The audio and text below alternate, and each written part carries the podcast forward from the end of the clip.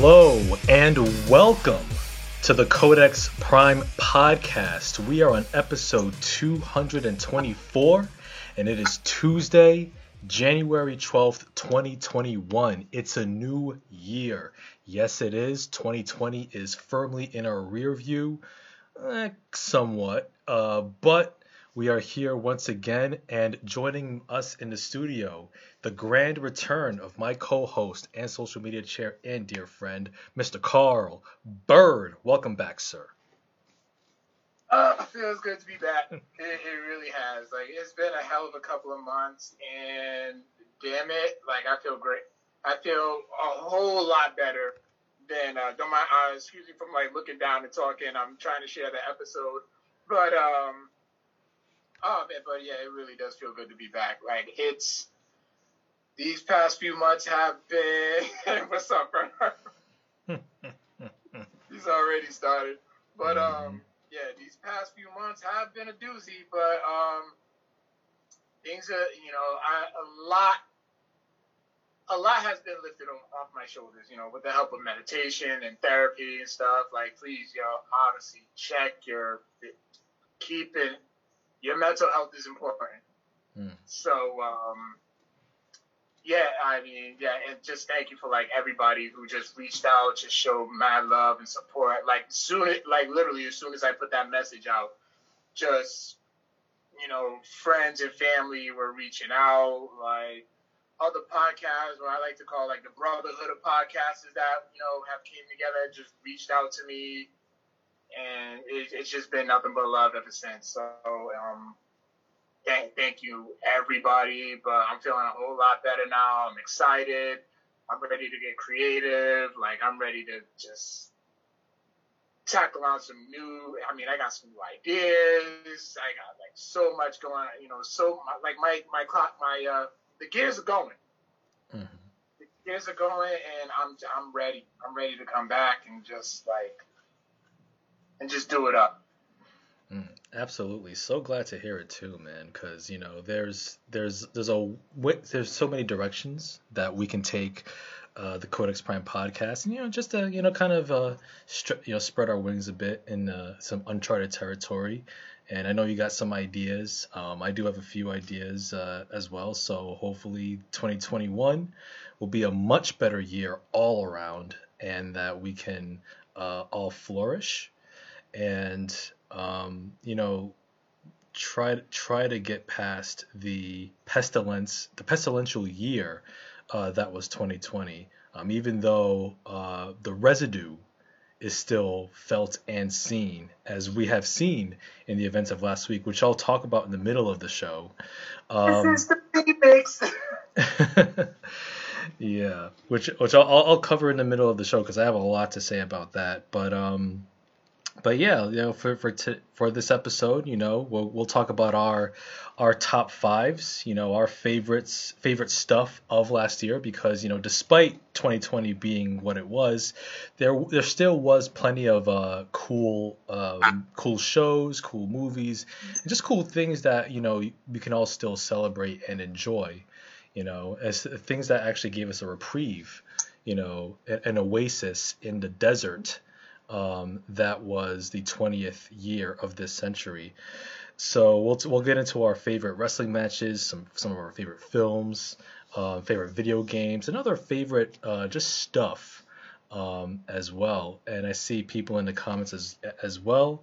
Uh, I see. I'm sure right I, I, I, haven't seen really. I haven't seen much, but yeah. Go ahead.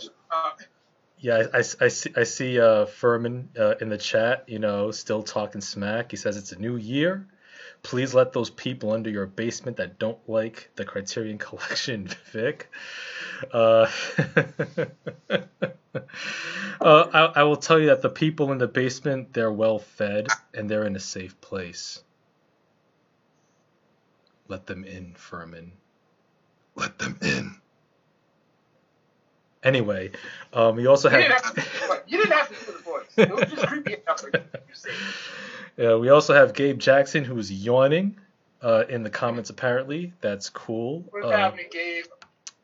Um, so yes, uh, top five for Vic is every movie where the character died of cancer. come on, come on. Uh, I've only there's only at, it's five. There is it at, is five. There is at best. Think of right now, and I know you can. there is at best a very small handful of movies that happen to have a character dying of a cancer or a terminal illness. Um, but yeah. Well, stars. but we'll just leave it at that. Uh, so yeah, Carl, man, um, yeah, what you what you been up to this uh, these past couple of months? Keeping myself from going crazy. Nah, well, true, but yeah. so, um, damn, this shit's been it's been a lot. I have been keeping myself busy, keeping myself, you know, caught up. I've been, you know, even though I wasn't on the show itself, I um still wanted to like still keep that connection with everybody and just handle all the social media front. And I will start on the social media front with the uh, Stanuary challenge that I uh, that just an idea. I just said, you know what, let me do a Stanuary challenge since I did the uh, Jacktober challenge back in October. Mm-hmm. So I'm like, why not? Just pick, come up with 31 characters that Stan Lee created don't ask, just draw, similar to the Jacktober challenge, and it's been fun. Uh, shout outs to uh, Christoph, Christoph Art. Mm-hmm. I I feel like I'm butchering his name, and sorry if I am. Yeah. So, um, but yeah, he's been putting up some good work. Mark Desbians, he's been working, and shout outs to a friend of the show, George Neo Geo. Like his shit's been fire. Mm-hmm. I mean, he's already been a talented artist, you know, for as long as I know him since high school. But um, what's, what's going on, TJ? Happy belated. So um, yeah, it's been fine. I gotta get in touch. I gotta get a hold of them and see if I can just uh, go ahead and post their work because it's been pretty. It's been really really good. So just use the hashtag Stanuary, and you'll see all of our art. So um, there's that. Um, on the TV show tip, now that. Mm-hmm. I know you went on your rant sometime last month, you know, about the whole Disney Plus, and I know you hate Star Wars now. Um, I don't. I, hate, you hate it. Stop. Yeah. You I, gave up. I, I I've lost interest in it. I hate Rise of Skywalker, but I'm I'm I'm disinterested in it for sure, as the, the whole franchise. Let's just say that Jon Favreau Mm-hmm. and Dave Filoni have recently just got out of the hospital okay. because they are simply carrying that whole entire franchise on its back, on their backs. Oh, you don't say. Now listen, I'm a casual fan. Mm-hmm. Yep. I, I'm a casual. I literally will probably only watch the movies just for the sake of the podcast. Mm-hmm. But after hearing all the, you know, hearing getting constant recommendations, I said, you know what? Let me let me do let me let me watch it. I got hooked onto the Mandalorian. Okay. All right. Listen, as a casual, I'm actually looking into watching the whole entire series watching the whole entire timeline mm-hmm. and all the new stuff that they have that they have coming out. Because this, I, I'll have to be, I have to admit, I'm very intrigued with what they have coming up. But season two of Mando, yo, they ripped it. Did they now? They did, and there was one particular actor. Actually, he's a comedian. Who surprised the hell out of me. Mm-hmm. Because I never thought that he actually had this type of range. Wait, I, I, if you're saying comedian, I think I know who you're referring to. Oh Jesus! Bill Burr, Billy Redface was on The Mandalorian. Two episodes, and I'm just like, like he has this one scene where he was actually pretty badass, and then he like got into this real serious mode. He was fucking take that shit to Star Trek. but he was like really, he really had like a very powerful scene, and I'm sitting there just like watching. I'm like, like I for a second I forgot it was Bill Burr. Mm-hmm. Like I'm ready to hear, oh Jesus, like, did it now, and then boom, I was like, oh shit, that it, it hit me hard. Um, Sasha Banks Sasha Banks did a pretty cool job. You know, the last episode, that last episode will get you. Hmm. That last. Hmm. It, it, it's definitely worth. It's definitely worth it. I'm actually looking forward to some of like the new stuff that's coming out. hmm. Exactly, Berman. Bill Burr killed it. And like one show that they had from the uh, Disney uh, Investor Day that they had last month mm-hmm. is a squadron, is a rogue squadron. Uh, I think it's, it's either going to be a movie or a show. I'm pretty sure it's a movie. Okay. Directed by Patty Jenkins. Oh, okay. It's a Wonder Woman. And it, and, yeah, and it kind of makes sense, and it makes sense to have her for that because she actually grew up an Air Force brat. Mm-hmm. Yep. So she can relate all the, you know, her um, her experiences growing up on the Air Force and bringing them all to the Star Wars universe. So mm-hmm. that actually got, that actually got me intrigued. So I'm I'm looking forward to that. I'm looking forward to that. And there is one thing I do wanna regarding the Disney Investor Day uh, presentation. So. Kevin Feige, Feige actually announced that they will not be recasting T'Challa out of respect for Chadwick Boseman. Hmm. Okay. I get it.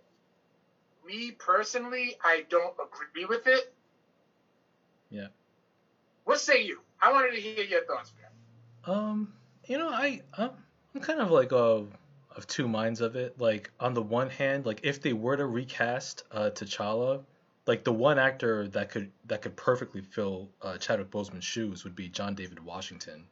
You son of a bitch! I was gonna say that. yeah, yeah, because John David Washington not only does he have the look, but he certainly has the ability to to pull off uh, T'Challa um, and the Black Panther. Um, on the other hand, um, you know Disney Disney uh, going going the um, a, a, different route.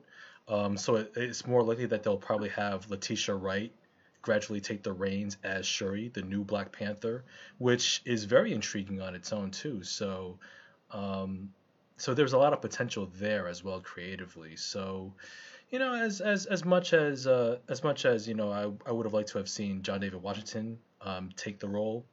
To see Letitia Wright step up to the plate um, is, is also in, is also intriguing, if not a little more. So, I'm, I'm willing to see what uh what Disney Marvel uh can provide in the in the sequel. Yeah, I'm a, yeah, I'm a Marvel head, so I I uh, you know I try I trust them.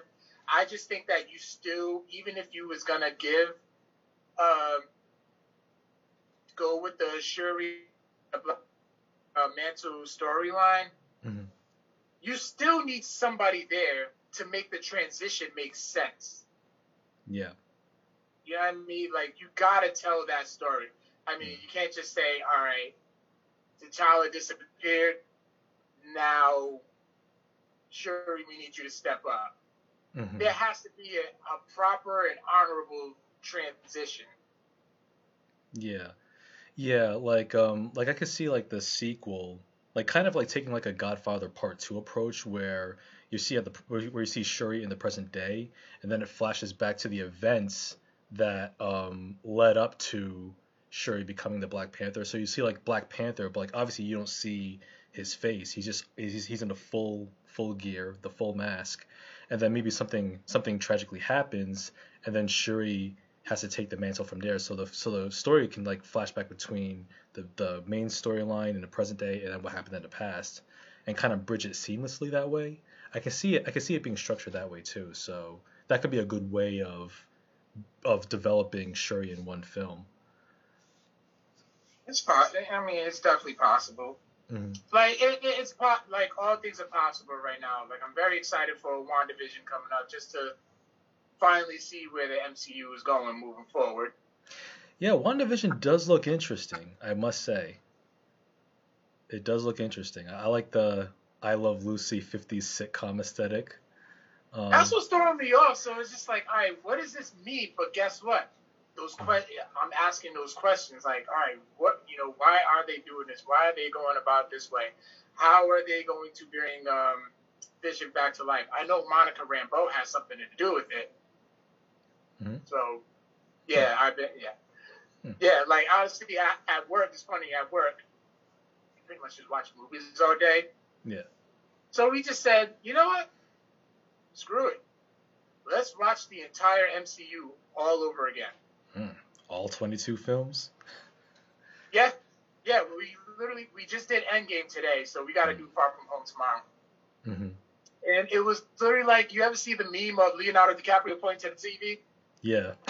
from uh, Once Upon a Time in Hollywood. I still got to give you your regular DVD copy back. Mm.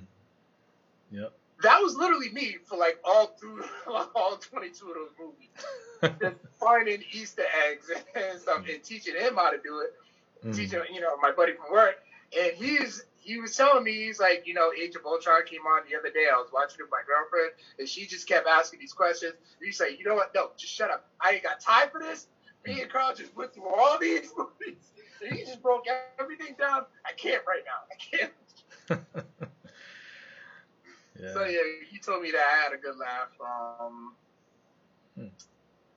uh, in other words, since we're on the Disney tip, since you're a, since you are a Pixar fan, mm-hmm. I think you will enjoy Soul. Soul does look good. I, I do like the premise. Um, and I've heard nothing but uh, good things about it. Um, if it does come out on Blu-ray, I'll rent it if it once it hits Redbox, or if it becomes you know available for for rent, you know, digitally. Uh, but man, I, I can't bring myself to purchase a Disney Plus subscription. I just can't do it. I just cannot do it. I look at it because I know you know you your political ways and stuff you know me, I stay away from politics. I, I don't let politics get in the way of what I like. Mm. It just it makes sense for me to have it. I'm a huge Marvel fan. Mm. Why not? I'm a huge nostalgia fan. Why not?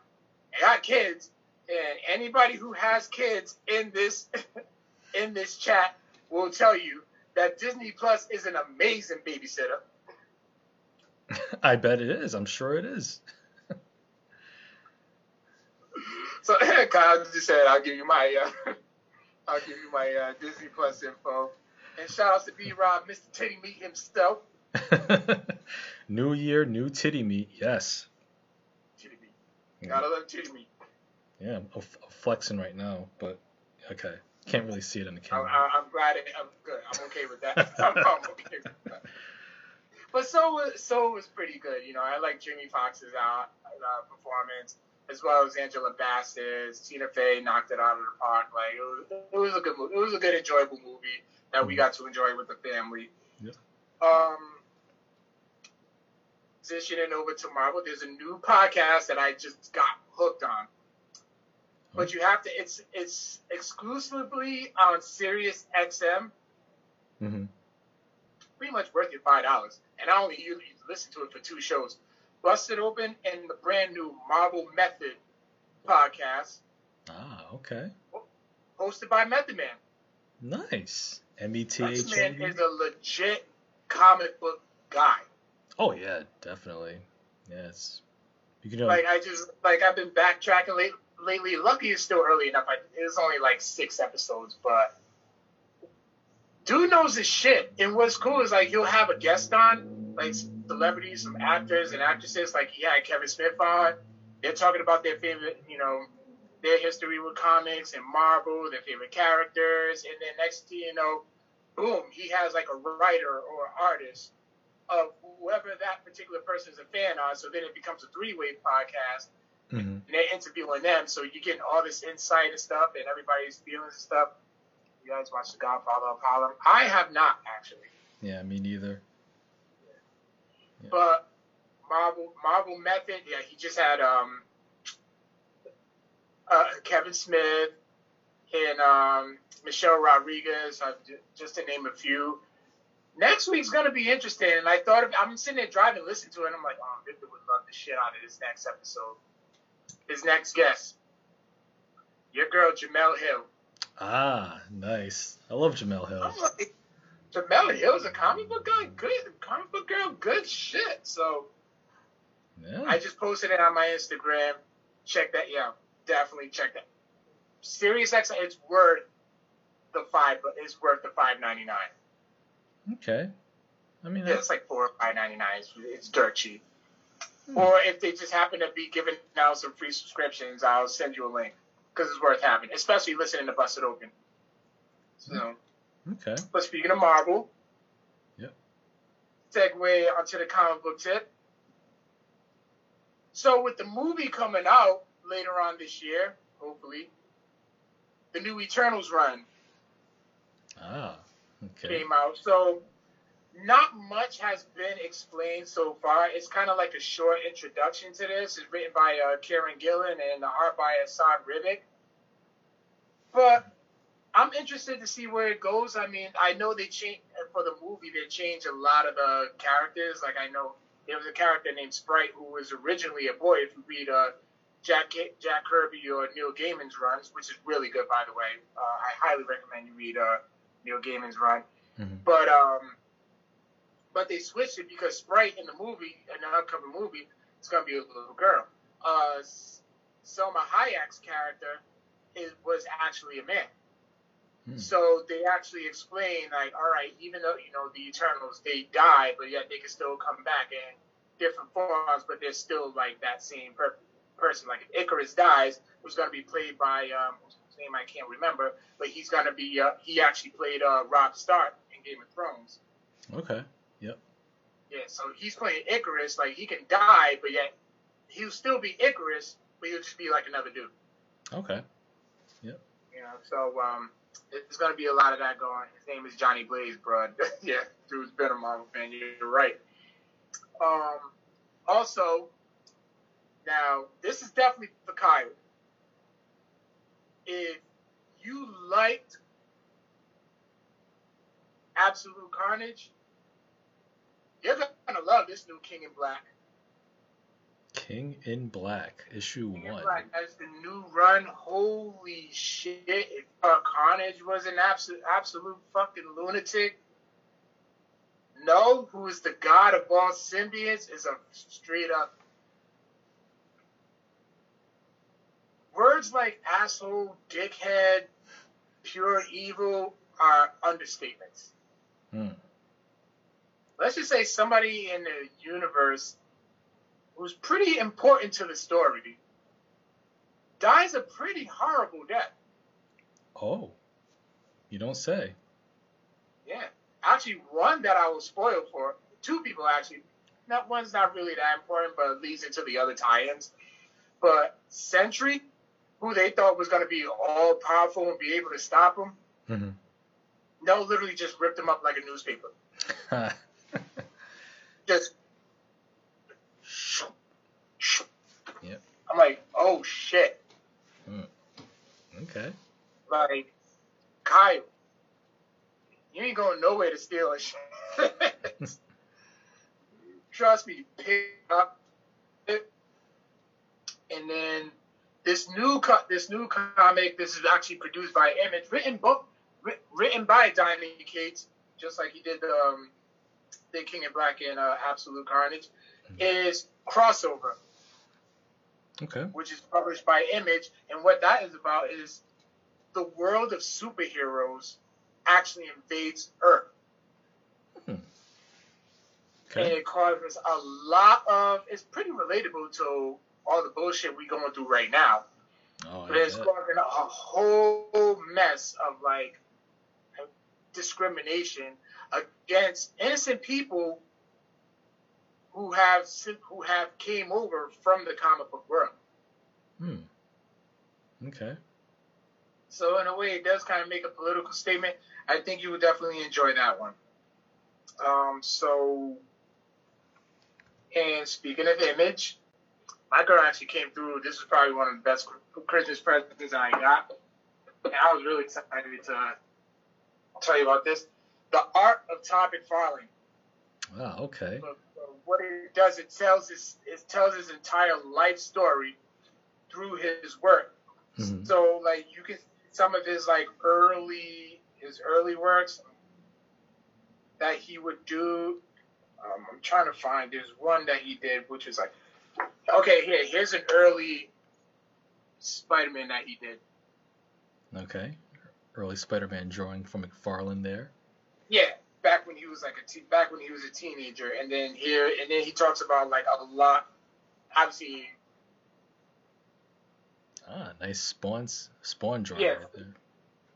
Yeah, so he tells the story of how he came up with Spawn, um, his journey from being a college kid on a baseball scholarship to just he just wanted to draw comics, mm-hmm. to him wanting to write comics, to him wanting to publish his own comics and stuff. And you know, a lot of the things that um, Marvel and both Marvel and DC was keeping him from doing, like they actually didn't like how he drew Spider Man. Hmm, really? When his Spider Man run sold millions of copies. Hmm. You know, they didn't like the way he did his webbing because there was like a Marvel way. Mm-hmm. So it was like all you just saw was lines where nowadays the way you see Spider-Man portrayed with, you know, like the spaghetti webbing, as what he likes to call. Mm-hmm. That was all him. Oh, okay.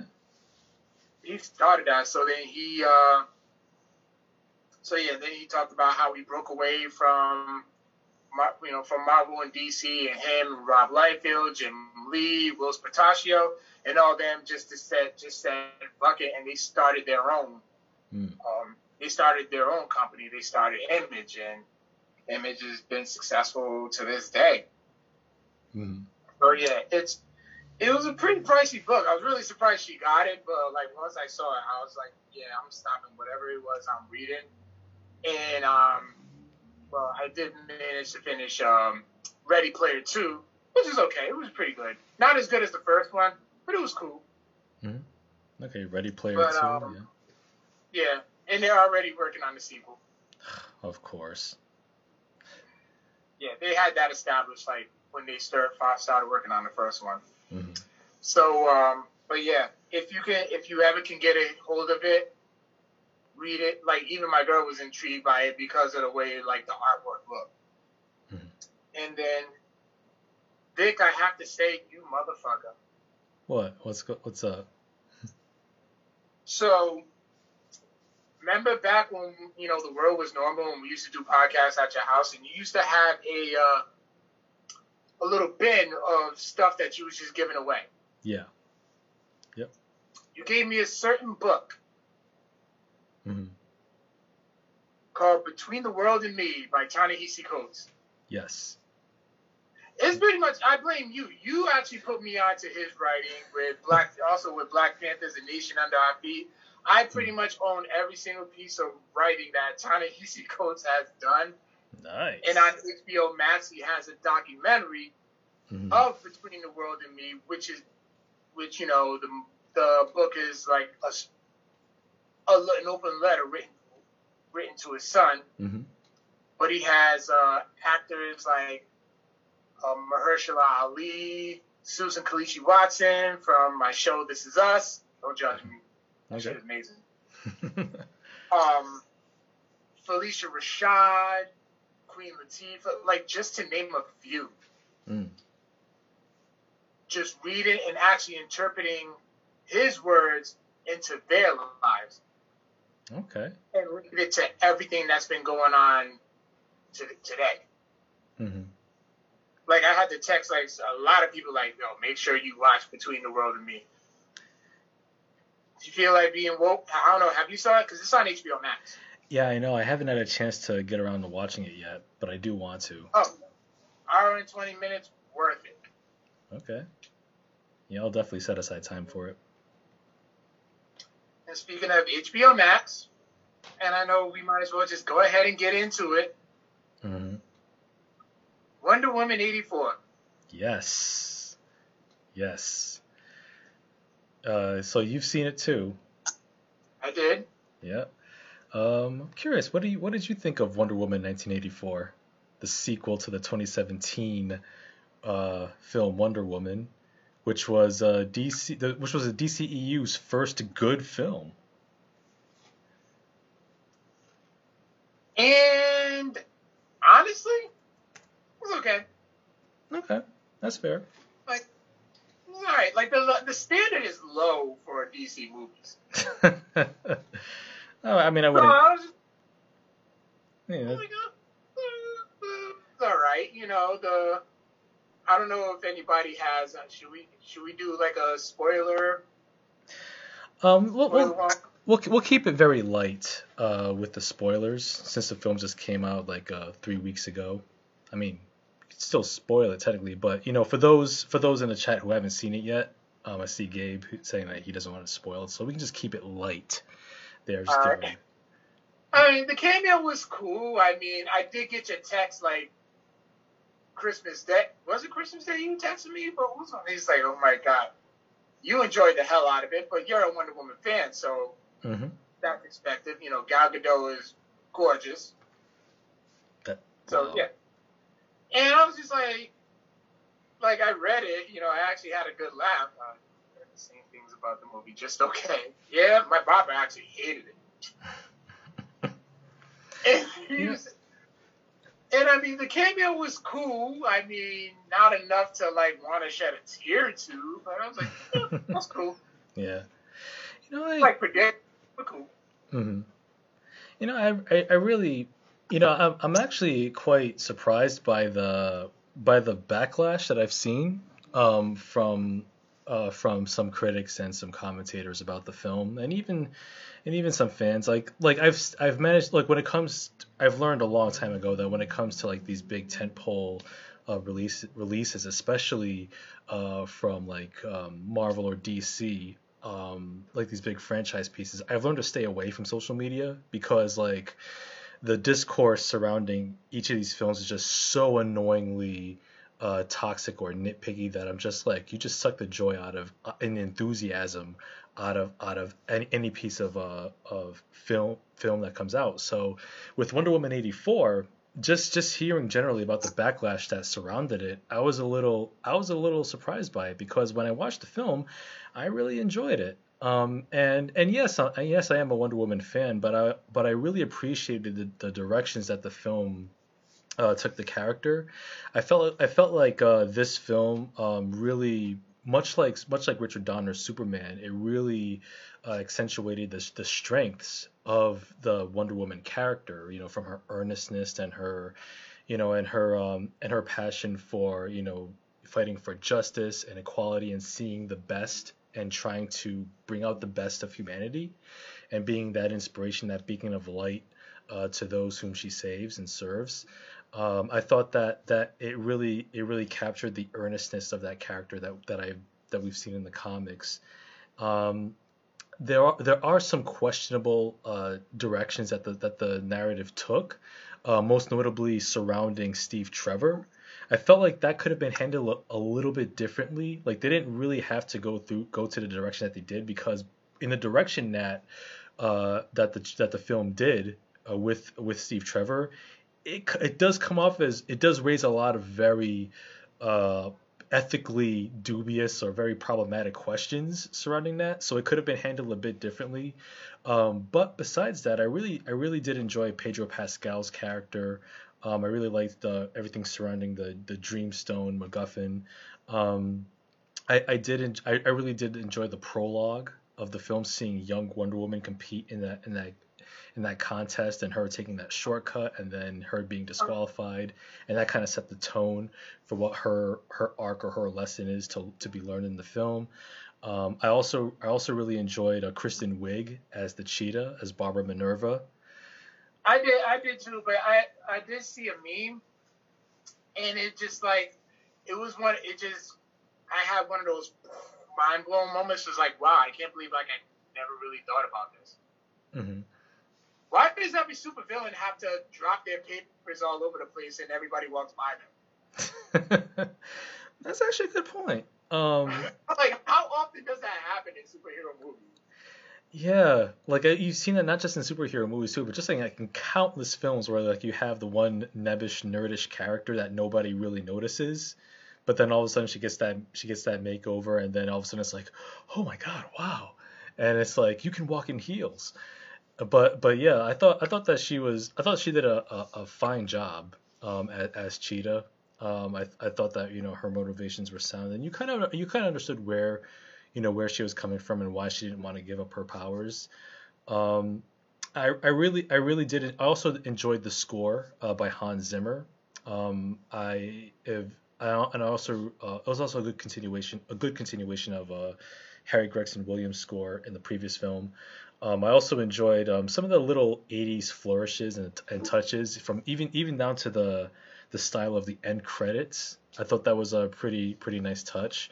Um, the the mid the mid credit scene, the mid credits cameo, that really put a smile on my face because I wasn't expecting it, and I was like, oh, it's really good to see this. We finally got we finally got this in in a, in a Wonder Woman film. Um, I saw that. Yeah. I saw that cameo early. I was like, I know exactly who that was. I, I, I wasn't I wasn't expecting it, but I was like, oh, but I was pleased that it was there. Um, but yeah, I, I, I really I really did enjoy it. Uh, I, I think that I think that if you're a fan of the first film, then then this film then this film should should uh, should uh, be satisfying. Although although it is more it is it is more divisive than than the previous film. Um, I still I still think it's very good. It's a very good uh, uh DCEU film. I am looking forward to seeing what uh, what they'll do with Wonder Woman in, in, in the third installment. I know that the third installment is planned to take place in the modern day because they pretty much said everything that they had to say about Wonder Woman in the past, in past timelines or, or past eras rather. So uh, so yeah, like Patty Jenkins and, and, and crew, they did a they did a, a, a, fine job with Wonder Woman '84. Looking forward to seeing what they have for Part Three. Um, Gal Gadot, um, she she is just terrific in the role, and she really embodies that spirit and that essence of the character. And um, I'm just looking forward to seeing what they do next and it's also on HBO um, uh, Max up until up until up until January 25th. So watch it while it's still available. Really? I didn't know there was. Gonna, I thought it was gonna permanently be there. Um, no, like um, because because like the the the ro- the planned rollout for all, uh Warner Brothers 2021 slate, and you know beginning with Wonder Woman 84 is that they're gonna uh upload their films on HBO Max for a month and then they'll take it off for like a little while while it's still in theaters, like for the theaters that are still open, and then when it eventually comes out on like Blu-ray, home video, then they'll post it back on HBO Max. Yeah, I did see some. I did see some people on social media like going to see it in the theaters, but like the way they were, it was like very well like spread out. But she like one person was like, Jesus Christ, it's like somebody just rented this whole entire thing. Like it was very few people. It was very well spread out, which was I'm like, all right, cool, you know, people mm. yeah, respected it, but in due time. Mm-hmm. Black Widow, whenever they decided to do to release it in uh, theaters, which I think they said May, I believe. Yeah. Yeah, that one. Mask, face shield. I'm going. uh, Oh, that's right. It'll probably be on Disney. Uh, you know, what? I'm just gonna have to wait t- until Redbox gets the Blu-ray so I can rent it. Uh, yeah, you got people in the comments like, dude, just get it. I'm not. Well, I I see Tyrone saying just just spend a few pennies on Disney Plus. I, I've, as I've as I've explained on Victor's Corner with with a friend of the show Angela Marandola, I, I refuse to get Disney Plus. I'm I'm not gonna give Disney the the monopolistic juggernaut my money like they need it. No, I'm, I'm just not doing it. I'm just not doing it. Like any any film that comes out, whether it's MCU or anything from Pixar, I'm just gonna wait until I can rent it, and that's and that's that. If if I don't see it in a given year, I don't see it in a given year. It's that simple. And it's getting real low bit. I'll I'll stop that, but I'm not. I'm, I'm just I'm, I just can't do it. I, I just. Is that Five Bloods background you got? Yep, that's the Five Bloods. You know, Spike Lee's latest film. Yeah, so I see that, and I know, and I want to see. Uh, Chad, they put Netflix put out Chadwick Boseman's uh, final film. Oh yes, Ma Rainey's Black Bottom. Like a summer game. Like we we watched Black Panther, and I was like, wow, I'm sad. Hmm. Like it, it just made me sad. Like we just watched we just watched Endgame today, and I'm just, it just made me sad. Like I enjoyed. it. I still like still watch that movie with the same joy that I did when I when we left the theaters. Hmm But I was just like, but every time we saw Chadwick, we were just like, damn, this is just sad. Oh But, yeah, um, yeah. but that's no, we didn't. Don't worry, Gabe. We didn't spoil it for you. No. But um, that's pretty much what I got. Hmm. You know, up until like my top five, up until my top fives. Yep. What you got? Um, what I got? Well, uh, let's see. Uh, last week um, was New Japan Pro Wrestling's Wrestle Kingdom 15, uh, which took place across two nights once again, uh, January 4th and 5th um, of last week. So it was last Monday and Tuesday. It took place once again in the Tokyo Dome, and uh, and interestingly, um, uh, it, it wasn't a packed arena, uh, of course, because of COVID, but uh, night one had over 12,600 people uh, in attendance, and then night two had uh, just up, just over, just nearly 8,000. So it was a total of 20,000 combined um, in, in attendance total across the two nights. And uh, yeah, like Wrestle Kingdom, like every every year, like for the past uh for now for the past 15 years, Wrestle Kingdom has been one of the premier uh, professional wrestling events uh, in the world. So if you're a pro wrestling fan, then uh, uh, Wrestle Kingdom 15 is is one that you have to watch. Like and and and and the, and the results have have well been documented by now. So I was very very happy to see the main event in night one, where uh, Kota Ibushi uh, defeated finally defeated Tetsuya Naito uh, to become uh, the the new IWGP Heavyweight and IWGP Intercontinental Champion. So that makes Kota Ibushi the third man in New Japan history to be a, a double champion, followed by uh, Tetsuya Naito and Evil. Um, yeah, Kota Ibushi, I've always been a fan of his since um, since I've seen his work in 2015. When I first the first match I saw from him was when he faced uh, Shinsuke Nakamura in Wrestle Kingdom. I think it was in Wrestle Kingdom 9 in 2015 for the Intercontinental Championship, and that that blew my mind. That blew blew, blew my mind. And then when I saw Ibushi in the Cruiserweight Classic in WWE in 2016, I was I was I was hooked. I was always a fan. And Kota Yeah. Ibushi, oh yeah, Kota That's Ibushi. that's when I became a fan.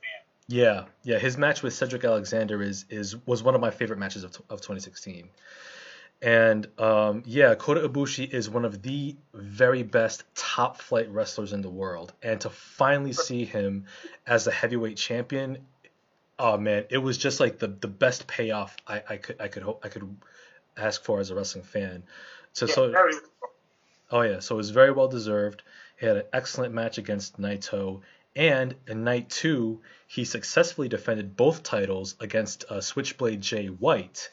And this match uh, actually uh, made history as the longest, a new record holder as the longest uh, match in Wrestle Kingdom history, at, taking place at 48 minutes and 5 seconds. So it broke the previous record holder, which was Omega versus Okada Part 1 um, at Wrestle Kingdom in 2017.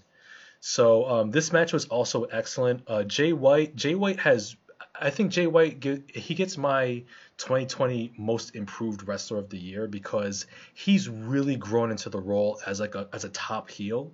Um, I think J- Jay White is just just he's just an incredible athlete, especially for someone his age. Like I, I, I have to respectfully disagree with my UWO or UWO uh, brothers. Uh, Jay White is not the Baron Corbin of New Japan because Baron Corbin is boring as shit. But Jay White, Jay White is is a top flight athlete, a top flight heel. He's truly come into his own. And whether or not, if the rumors are true, whether or not he decides to uh, go to WWE, whether it's NXT or if he decides to stay in New Japan, like he's a top athlete and he's really grown into the role. And I would not be opposed to see Jay White as as the heavyweight champion perhaps next year. Um, I, I, I think that Kota Ibushi needs uh, needs a year long run, and then he can drop the titles at next year's Wrestle Kingdom. Uh, but Jay White, yo, he's one to watch. So don't sleep on Jay White. Don't call him the the the, the Baron Corbin of New Japan because he's not. He's so, not. so that. you're, drop, you're, you're dropping the white claw from his name? I'm dropping the White Claw. He's just Jay White, just a switchblade. so yeah, excellent match, excellent main event between him and Ibushi. So glad that Ibushi retained. Um, other matches I highly recommend. Um, definitely check out um, Shingo Takagi uh, versus Jeff Cobb uh, for the Never Openweight Championship. If you're looking for a hard hitting match uh, between the defending champion Shingo Takagi and Jeff Cobb, man, you you'll be in for a treat there because uh, those two those two are some excellent excellent uh, stars in New Japan. Uh, Jeff Cobb, I can see him being like a nice powerhouse uh, upper mid carder. Um, he can he can kind of like hover around the heavyweight championship scene as well. Uh, I also recommend um, Hiromu Takahashi versus uh, Taiji Ishimori for the IWGP Junior Heavyweight Championship. Um, Hiromu Takahashi he became the four-time um, Junior Heavyweight Champion by defeating uh, Ishimori in, a, in a, another excellent match. Um, uh, Taka, Hiromu Takahashi, man, like not only is he like the crown jewel of the junior heavyweight division, but like he's gonna be a top main eventer. Like I can like like I know New Japan has a strict weight class limit, so like junior heavyweights normally can't challenge for the heavyweight championship. But yo, put him in the ring a ring against Ibushi, Kota Ibushi, and you're gonna have like a six star match in the making, just waiting to be seen. Um, also, be on the lookout for um, Sanada, who defeated Evil at I Wrestle Kingdom Night 2. Sanada, he's going to be another top main eventer who's going to be who's going to be um, that that next that next uh, that next main eventer. He's going to be the probably probably one of the next champions, future champions. Um, so there's going to be another slow burn, another long term booking uh, storytelling for him uh, ahead. So like within the next year or so, I do expect to see Sanada uh, with the heavyweight championship or at least the Intercontinental Championship. Um, and also, uh, oh, another excellent match. One more excellent match I highly recommend. Kazuchika Okada versus Will Ospreay. One on one, their singles grudge match. Ah, chef's kiss. You know, Will Ospreay. he's a new heel. He's he's leading his own his own faction called Empire. Um, uh, Will Ospreay's call, calling himself the Commonwealth King. Um, his his uh, his his, te- his team and his stable includes um, his um, his wife, or rather his girlfriend, Bea Priestley from Stardom, and uh, the, and the Great O-Khan, and Jeff Cobb as well. So uh, so uh, Will Ospreay, excellent match against uh, Okada, but Okada uh, conquered the match with the Rainmaker, which is an excellent finisher, Kyle. Uh, he roasted that. He roasted that. that he did. And I had a good. I had a good laugh at that one. Yeah. Um, and and also too, um, uh, just looking at the co- uh, comments here, um, just to just to answer uh, Ed, Ed Figueroa answer, answer his question, um, I hope that they, I hope that Kota Ibushi eventually drops the Intercontinental Championship, may hopefully like by by the summer when New Japan Cup rolls around. So maybe there could be a way where perhaps the the Intercontinental Championship can be can be the prize to be won in the New Japan Cup, and then whoever wins that that belt can go on to maybe challenge for. Um, the heavyweight championship in the future. But I think that the I think that the Intercontinental Championship really needs to be separated from Ibushi. Now that Ibushi is the heavyweight champion, I don't think there's any reason to continue the double the double championship uh, thing. So because um, because when you because when because when you have uh, the Intercontinental Championship separate, you can have Sanada, Jeff Cobb, um, you can have Will Ospreay, Evil. Um, you can have and Minoru Suzuki. You can have them, and, and of course, um, what's his name? Um, Tomohiro Ishii, you can have them go after the Intercontinental Championship because we need another belt, another mid card belt that people can vie for because Jon Moxley, you know, he still has the U.S. Heavyweight Championship and he can't travel to Japan for obvious reasons. So, you know, they got to have the Intercontinental Championship at, on its own at some point soon. So hopefully by the summer, um, we'll see that happen. Uh, uh, um, yeah, so so yeah, there's that. So yeah, Wrestle Kingdom 15. Please watch it if you haven't done so already. Um, what else? What else have I done? Uh, well, we can get it to like some some other like top five Oh, but, well, before well before we get into the top fives, uh, one other thing. Um, you know, uh, January first, uh, we celebrated my thirty seventh birthday. Jeez. Right. Yeah. Oh yeah, older, wiser, better. You know, uh, we of course, you know, we celebrated via Zoom. So shout outs to uh, dear friend of, friends of the show, Afton and uh, uh Jared, aka Churro. Uh, so we all we all had like a nice Zoom call. We had a nice uh, game night on Zoom. We had some drinks, some ciders and whatnot. It was cool. So it was a nice way to commemorate the new year. so yeah, that was cool. Um, Your Cards Against Humanity failed. oh yeah, we were trying to play Cards Against Humanity like online, like some free versions, but for some reason, like it, it, it, it just, it just, it just couldn't work. It was like very janky those websites, you know. yeah, yeah. It's like all the, yeah, all the pieces were in play, but like the, the websites were too janky to, to, to make it work. Like shit ton of games, so like that saved the day. So yeah, but uh, but yeah, um, you know, before uh, you know, before we get into like our some of our top fives, our top five favorite things of of 2020. Um, and yeah, there were some good things uh, to be had. Uh, you know, but um, but I uh, but I do but I would be extremely remiss, uh, Carl, if I did not take time, take a few minutes uh, to uh, to get a little serious for a moment um, in, in, in, this in this portion of in, our podcast, and I have to talk about, and I have to have a word um, about um, about last Wednesday's January sixth failed coup attempt at the U.S. Capitol by these motherfucking troglodyte Trump supporters. Um, Trump. The the what? Retrumplicans. The Retrumplicans, if you will. Um, um, I, I, I, did not want to devote an entire Victor's Corner to this. Um, I, I, I, and, and, as you know, I, I, wanted to see how events, how the aftermath would unfold, and as as it continues to unfold.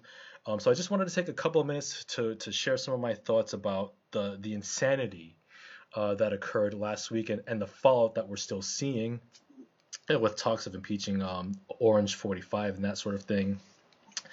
Um, um, so one of the one of the things here is this this uh, this failed coup attempt by the Retrumplicans is the starkest display that I have seen of white privilege, because you know, the, just just the warped mentality of thinking and even believing that you can take time out, time out of work probably, probably using your vacation hours or sick time to fly to fly your dumbass to DC, okay, to storm the Capitol so you can terrorize lawmakers in Congress as they're confirming President-elect Biden's uh, electoral victory, and then and then thinking that you can fly back to your to your home in bumfuck USA and live your and go back to work and live your life like it's business as usual and not think that you would be arrested or be or, or be placed on, on on a watch list by the FBI and or a no fly list or not be tracked down otherwise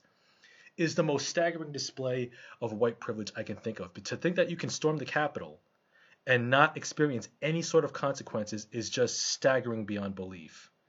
And and and and and, and, that's and that's one thing. Another thing, too, is that these seditionist lawmakers and terrorists, these asshole seditionist lawmakers who instigated the, the insurrection, particularly um, Josh Hawley from Missouri and, and, and that shithead Ted Cruz from Texas, and all, and all those other Republican uh, Republican lawmakers who have instigated this this riot, this insurrection, this sedition, if you will, they all need to be expelled from Congress and they need to be punished to the fullest fullest extent of the law. And and with that said, I don't ever, Carl, I don't ever want to hear any more bullshit about Blue Lives Matter. Because these insurrectionist motherfuckers, thanks to them, they killed a cop. They killed a Capitol Police officer. So I don't want to hear any more bullshit about Blue Lives Matter because because in, in their view, Blue Lives Matter uh, is applicable when an innocent, innocent black per- person gets killed. That's that's all that it means. And and if you don't believe me, in, in one of these rather hilarious no fly no fly videos, there was one of these these these assholes who was detained, who was arrested by in an, at, at one of the airports by by by uh, police. And this white guy who was participating in the riots, he was handcuffed and he was um, held to the ground by the cops. And he was like, "You're treating me like a fucking black person." Oh, oh, now you know how it is. Now you know how it is, you young motherfucker, you. So I will say that I will say. Oh, go ahead. Oh yes. Oh no, no go ahead. Go ahead. Because I got more to say, but yeah. This is, this was actually fun. I did. You missed it. I uh I kind of crashed um throughout episode that day as it was going on that day. I, I went to like pick something up from uh, Brian's house, mm-hmm. and he was doing the show, so I just stopped in just to say hey, whatever. Yeah. Brian had it on TV, so once they got into, uh, I don't know how they got into it, but they got into Hulk Hogan. Mm-hmm. And then I just happened to just like, I just happened to look and just be like, he's probably in the crowd. Brian almost bursted in tears in that moment. Mm. But another thing too, you never noticed how you know, the Blue Lives Matter has, you know, the black and white flag with the blue stripe. Yep. On the Punisher logo. Mm-hmm. Yep. Apparently, these guys don't read comic books because Punisher hated cops. He does. Yeah. In fact, like, like. Punisher always hated cops. Yeah. It's yeah, it's absurd. It's absurd. And, and to your point, Carl, like even Punisher said that the reason why he exists shows that there's a huge problem in society and problem with policing. Like if the police did their jobs, there wouldn't be a Punisher. but of course, I mean, I seen it on a Captain. I seen it on a Captain America logo. Like, wow. So it, it on our side, his best friend is Sam Wilson. Right. He had he gave the leadership of the Avengers to Luke Cage at one point. You know, I mean, it, it, it yeah, it shows. Read a comic book. yeah, it, it shows that you know they they have no reading comprehension, and of course they don't read. Um, and all I just had to say, like my whole thing was just like, it was us mm. he would have been nuked by now. Oh my god! Like, yeah, sh- yeah. Let me, yeah, let me find out if if it were like Black Lives Matter protesters that were storming the Capitol, which wouldn't happen because that's not in the B- Black Lives Matter purview. That's that's not what we're about. We're not about violent insurrection. You know, we wouldn't have made it within two blocks of the Capitol. All right. Yep. Nah. So so you so you so you know that, that that part of the insurrection was partly an inside job because half of those half of those cops half of them were, were, were on the side of those insurrectionists. They let them they, they literally let them Chilling. in Chilling. yeah. Eating the hot dogs from the stand that they had set up. Yeah. Ex- which is another dead giveaway like yeah this was planned exactly yeah. They have vendors yeah, and and mind you, like, and and this was part of the story that was underreported. Like, there were apparently like plants like set off bombs, like like just blocks away from the Capitol, so they can like distract the police, so they can tend to those bombings while they while the Capitol is left unprotected or more unprotected rather. But but yeah, like um, but yeah, there's all that, and then like um, and then another thing too. Also, I, I got I got three more points. One is along along with not hearing Blue Lives Matter said ever again, I also don't ever want to hear any more nonsense about bipartisanship or reaching across the aisle, you know, because when the other side is pro fascism, okay? Not pro freedom, not pro equality. When the other side is pro fascism, they've shown their asshole. All right? They haven't just shown their ass, they've shown their entire tunnel.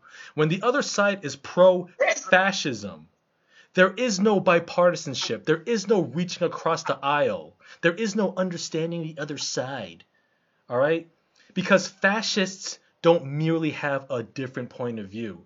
You know, let's let's let's let's define the word fascism for a moment. If you look in Merriam the Merriam-Webster dictionary, the definition of fascism is, and I quote, a political philosophy, movement, or regime that exalts nation and other race above the individual, and often race rather, above the individual, and that stands for a centralized autocratic government headed by a dictatorial leader, severe economic and social regimentation, and forcible suppression of opposition. Mm-hmm. Right? The opposite of free speech is fascism, just squelching any sort of dissent, of course, right?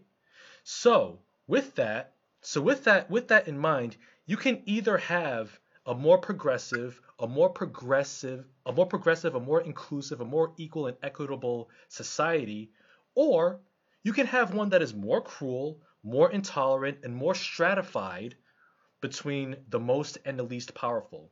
But you cannot have both at the same time.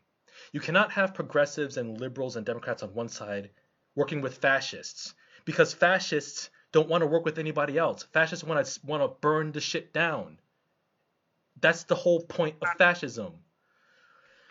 Oh my god, words matter, but of course these motherfuckers don't learn. And also, two more points. Point number 2. Support or rather point number 5. Supporters of Orange of the Orange 45 Dingus.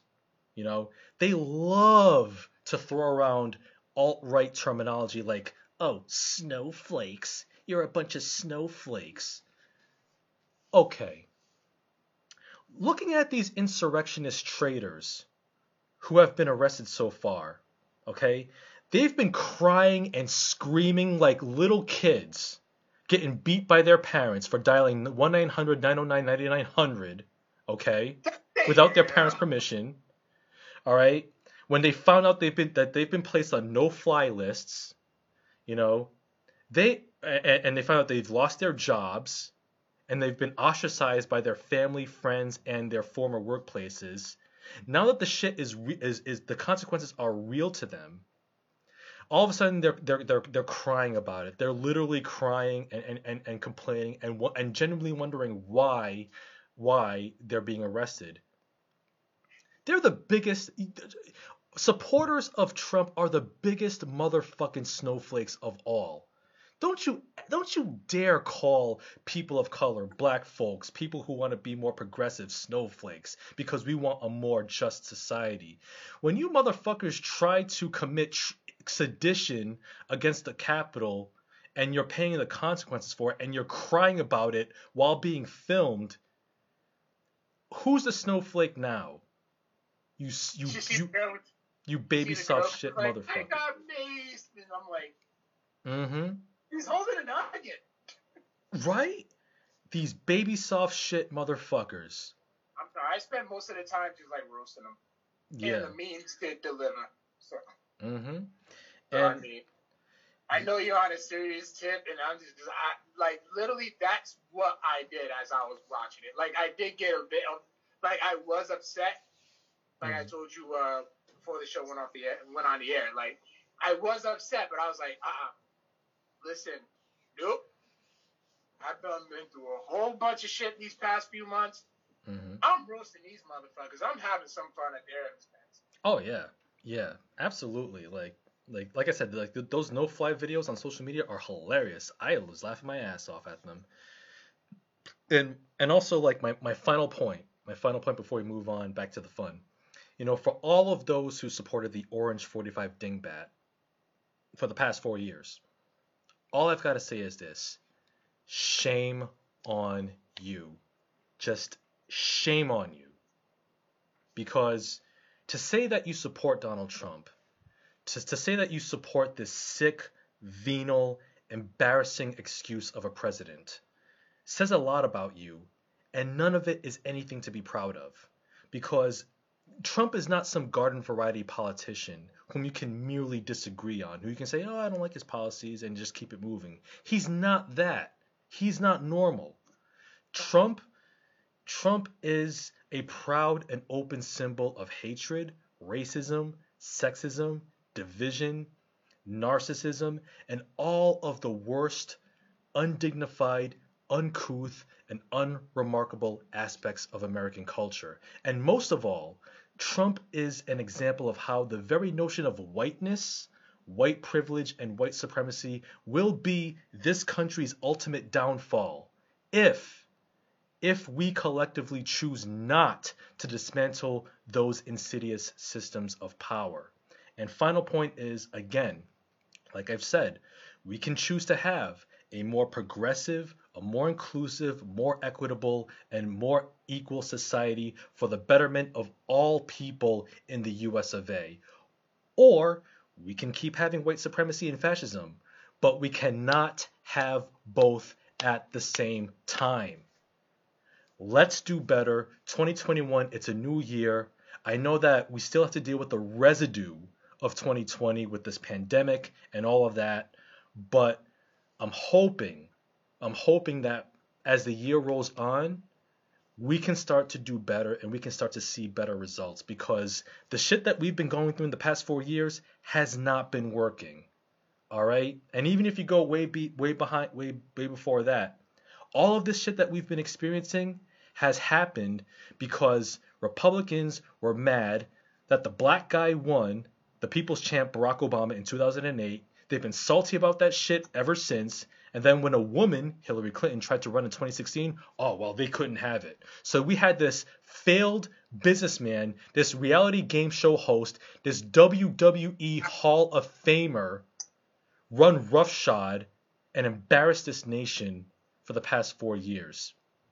Oh, and another oh, th- and another thing, and while and, and, and, and, and while and now, that I mentioned WWE, just just a quick aside, Vince, Vince McMahon, fuck you too. That's all I gotta say. Stay unbothered, people. Thank you for tuning into your TED I'm sorry, I got, gotta do it. Gotta get bring the power. I gotta bring the power. My cleanser. Yeah, yeah. That's so. That's, so that's all I wanted to say. So that that was my that was that was my aside. I, I had to address last week, but but yeah, just had to get it off my chest. Um, all right.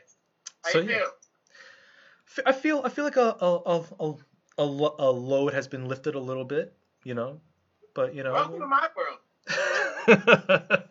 touche, touche, touche.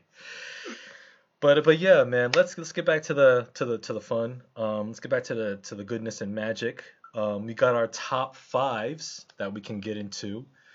Um, so uh, we got the top five different categories. Uh, I literally have three. Three? Okay, that's fine. That's fine. We can we can kind of wing um, it. I'll I'll start with my top five matches of the year. Okay. All right. So um, I'm gonna go from five to one. Uh, number five. Yeah. Ilja Dragunov versus Walter in NXT UK. Hmm. Okay. Oh, them two beat the bricks out of each other. Oh yes, they did. Woo! That was that was the that was the most violent match in WWE programming. Yeah.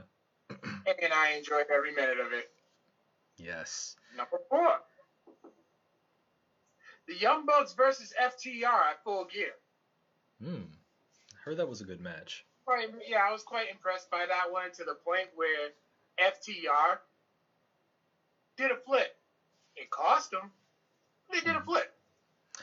Oh wow! Like because they're always like no flips, just fists. Yeah. Mm-hmm. And, yeah, and it was just a fun. It was a fun match to watch. I, I I actually remember going to Brian's house to watch that. We had a good time watching that one. Uh, number three.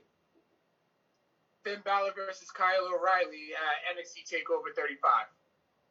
Oh, you mean 31? Was it 31? Yeah. What the fuck? Well, well, well yeah. Close enough. But yeah, awesome match. Awesome, mm. hard hitting match. Shows that Kyle O'Reilly can he can hold his own. Oh yeah, most definitely. Number two, Roman Reigns versus Jey Uso at Hell in a Cell. Mm. Yeah. Storytelling. Mm-hmm. Yep. Tribal Chief. And number one, Royal Rumble 2020, the Royal Rumble match, the men's Royal Rumble. Oh, okay. Inter- interesting pick. Dating back to when we had the UWO on our show. When on a second. I'm watching. I'm watching uh, Impact right now, and the if I can quote Mr. Kyle Chapman, the wrestling god is on. Bruce, baby. Yep. Bruce. Oops. But yeah, Royal Rumble 2020. I actually watched it again. It actually has replay value. Hmm. And they broke it down. It was probably like one of the most perfect Royal Rumbles that I've seen. With Edge's return, with Drew winning, Oh, Wait. yeah. the way they built it up, with Mhm. Brock eliminating everybody one by one, all it really did was just legitimize Drew's win. Oh, yeah. And it legitimized Drew McIntyre. Mhm. And the way we broke it broke it down, he just did it. Um, yeah, Yeah. I wish I was like Dominique. She was there. B Rob was there.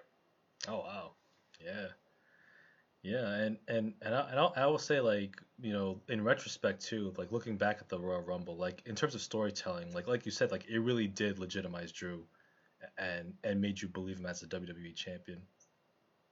And just like I told you, like you was complaining about it, and I'm like, okay. I was like, did you pop when Drew came out? Yes. Yeah. Did you pop? Did you pop when Drew eliminated Brock? Yes. Oh yeah. Was you invested in Drew? Yes. Did you pop when Drew won? Yes. Yeah. Are you are you looking forward to watch Drew versus Brock? Yes. Mission accomplished. It did it. It did it. That's for sure. Yeah. That was our dialogue. Yeah. Yep. Okay. Some good some good But picks uh, there. go ahead, bring you know, bring in next category. Let's go back and forth with this one. All right. Um. Uh. Well, oh, I can give you my, my top five of wrestling matches of 2020 as well. Um. ahead. Yep. Shoot. So uh, my number five was uh, Finn Balor versus Kyle O'Reilly at uh, NXT Takeover 31. Um. Uh, as you know, Finn Balor suffered a legit jaw injury. Got his jaw broken in two places, but still finished the match. Shows you the, the toughness of the Prince. Um, and Kyle O'Reilly, yo, future NXT champion. Like, forget Karrion Kross. Like, like put the title on O'Reilly later this year. You know, Karrion Kross is Hispanic. It really? He's Puerto Rican. No kidding. Huh. Well, I, I gotta look that up. That I would not. That fooled me. Oh, I did. I looked it up. Now I can't unsee it. wow. What's his real name? Uh, shit. Give me one sec. Yep. Uh, while you're looking, uh, w- hey, what's up, Jabari? Uh, he's in the chat. Right. Um, Gabe Jackson says moose slander all day. Kevin Kesar. Kevin Kesar? Kesar? Okay. Uh, Okay. But yeah, uh, O'Reilly versus Balor. That was my number five. Uh, number four uh, was Walter versus Ilja Dragunov. at, uh, Ilja Dragunov. Ilja My bad. Dragunov, yep. At NXT UK, Octo- which aired October 29th. Like I said, the most violent match in WWE programming of last year. Um, perhaps the violent, the most violent match in the last like five years on WWE programming. Um, just Chop City. God damn.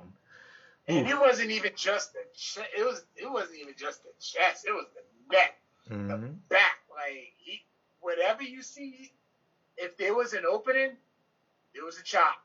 Oh yeah, and and Dragunov's like neck and back and his up and his chest was as red as his tights, man. Woof. Yeah, drawing. It was those chops were drawing blood. So man, My god, these comments. Go. yeah. Oh, I can see that. Like, there's a lot of there's a lot of moose. There's a lot of moose uh, hateration by Gabe and some defense Oh, from. it's going. Oh, it's back and forth. Oh yeah, from defense from Ronaldo. What's up? Um, yeah. So yeah. So yeah, that was my number four. Um, my number three match uh, was uh, Kazuchika Okada versus Tetsuya Naito at Wrestle Kingdom uh, 14 uh, for both the heavyweight championship and the Intercontinental Championship. That's when Tetsuya Naito uh, finally achieved the dream of uh, becoming the first man to win to be a double champion to win both the heavyweight and intercontinental championships at the same time. Um, definitely a great way to cap off uh, Naito's journey back to the championship, um, and a great main event for Wrestle Kingdom. Um, my number two match was also from Wrestle Kingdom 14, uh, Hiromu Takahashi versus Will Ospreay for the Junior Heavyweight Championship. Um, this was Takahashi's big return match um, following an 18 month um, um 18 months on the shelf due to a neck injury, um, and this was a, a, high return to form. Um, also, too, Hiromu Takahashi, uh, fun fact, he was also involved in uh, Jushin Thunder Liger's final match of his career, his retirement match um, at Wrestle Kingdom 14, a match that that a moment that actually that actually brought tear to my uh, tears to my eyes.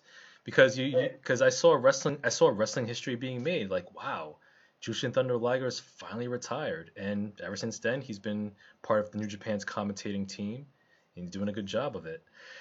Uh, and also, um, also a quick, a quick honor, two honorable mentions before I get to my number one. Honorable mention number one: Roman Reigns versus Jey Uso, um, their first match um, um, uh, at um, was it Unforgiven? Was that was that? Clash of Champions? Clash of Champions. Yep, excellent storytelling there. Um, also, um, honorable mention number two goes to Sasha Banks versus Bayley at Hell in a Cell, the best women's match in WWE of last year. Um, when you put Sasha Banks and Bayley in the ring together, you're always going to get magic. And last but not least, my number one match of last year was Kazuchika Okada versus Kota Ibushi at Wrestle Kingdom 14 for the IWGP Heavyweight Championship. Uh, that's when Kota Ibushi uh, fell short. Uh, he was the G1 Climax winner, um, he, so he cashed in his briefcase to face Okada. Excellent match, but but Ibushi just fell short but it was an excellent main event. Um, I'm a huge fan of both, two of the best wrestlers in the world. Um, so yeah, just pure wrestling nirvana right there. So those are my top five, uh, plus two honorable mentions for wrestling. Not bad, not bad at all. Yep. Um, so I have next. My next list is uh, wrestling moments. Mm. Okay. All right. So number five, Keith Lee winning the double championship at NXT Great American Bash. Yes, first ever double champ. Culture. Yeah, I said it. What a culture. Oh yeah, oh yes, always. Number four, Evil winning the double championship. Hmm. Oh yeah, that was a huge shock. shook the wrestling. Yeah, shock and shook the wrestling world. Mm-hmm. Number three, Sting's AEW debut. Yes, it's Sting. Thoroughly enjoyed that one, and plus, I've always been a Sting fan. Mm-hmm. Number two, Edge's return. Oh yeah. Oh god, I, I jumped out of my seat when I saw that. I marked out. I YouTube it to this day. Yeah. If I just think about it, I just go ahead and YouTube it. Mm-hmm. And my and number one, no surprise there. Yep. Undertaker's farewell. Fair. Well, you gotta put an. I I I still put an asterisk next to that because it's like it, it's came full circle. At this point, Undertaker is literally break fences, break glass in case of emergency. Yeah, like when probably use it for PR stuff. Oh yeah. Um, or or if Vince, or if they ever um, go back to Saudi Arabia, if Vince McMahon says, "Hey, here's a Saudi paycheck," and Undertaker's like, "All right, I can put on the hat and gloves one more time." Please just come out do a choke slam. Like I said, I'll, if he does that just appearances, yeah, I'll be happy. We don't need a match. No, no. He went out on a high note. The the set, you know, the farewell, the farewell was beautiful to the point where I wasn't sad. Mm. Like I was at peace. I was happy. I smiled throughout the whole entire thing. Mm-hmm. Like, and me being a lifelong fan, being a lifelong fan, mm-hmm. I like my cousin called me up like right after. Are you okay? And I'm like, yes. Mm-hmm. like it was a peaceful. hmm It, I, I was at peace. Yeah. Yeah. Oh. um. Yeah. And In full circle, thirty years to the day, yeah. Yeah. had to like, it was per, it was perfect. It was, and and I will say like the, the the hologram spot with Paul Bearer, that was all class. I I actually love that moment.